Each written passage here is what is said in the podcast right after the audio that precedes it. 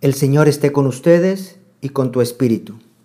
Lectura del Santo Evangelio según San Juan. Gloria a ti, Señor. En aquel tiempo Jesús dijo a sus discípulos, Me voy ya al que me envió, y ninguno de ustedes me pregunta, ¿a dónde vas? ¿Es que su corazón se ha llenado de tristeza porque les he dicho estas cosas? Sin embargo, es cierto lo que les digo.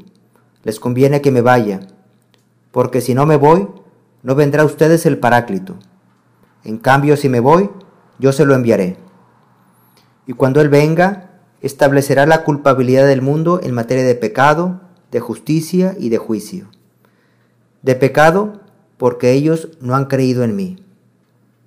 De justicia, porque me voy al Padre y ya no me verán ustedes. De juicio, porque el príncipe de este mundo ya está condenado.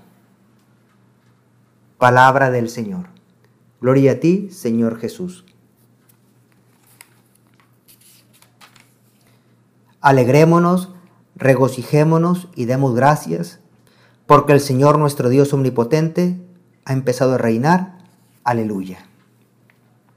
Hoy el Señor les está abriendo el corazón a sus apóstoles. El Señor está a punto de partir de este mundo y les dice, me voy ya al que me envió. Y sus apóstoles están tristes, lógicamente, porque su maestro se va a ir, les está anunciando ya, es una despedida, y, su corazón se llena de tristeza. Pero luego el Señor les abre una ventana que es esa esperanza, un panorama enorme. Les dice, les conviene que me vaya, porque si no me voy, no vendrá a ustedes el Paráclito. En cambio, si me voy, yo se lo enviaré como diciendo, me voy pero me quedo. Mi presencia será para siempre entre ustedes. El Espíritu Santo me hará presente cada vez que se celebre la Eucaristía.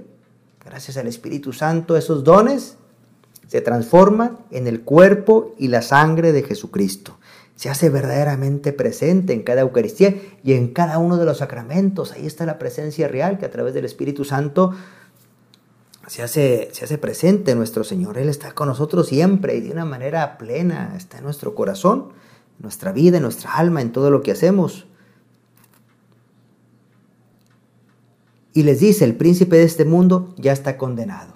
El demonio ya está condenado, el demonio ya no puede nada, porque el Señor ya lo ha vencido. Por eso nosotros, en cuanto estamos unidos a Jesucristo, somos vencedores. Vencemos al maligno y la presencia de nuestro Señor a través del Espíritu Santo se ve patente en los inicios de la iglesia. Hoy hemos visto cómo Pablo y Silas son castigados, son azotados por estar predicando la palabra y sin embargo ellos se llenan de gozo porque ahí tienen al Espíritu Santo que les está fortaleciendo y se ponen a orar, Pablo y Silas, y aquella oración produce un temblor en aquella cárcel de modo que quedan libres. Y el mismo carcelero se convierte y es bautizado. Le dice Pablo, cree en el Señor Jesús y te salvarás tú y tu familia. Y se organiza una fiesta aquella noche, una cena para celebrar estas conversiones. Ahí está el Señor entre nosotros. Hemos de llenarnos de esperanza en estos días de Pascua que estamos celebrando.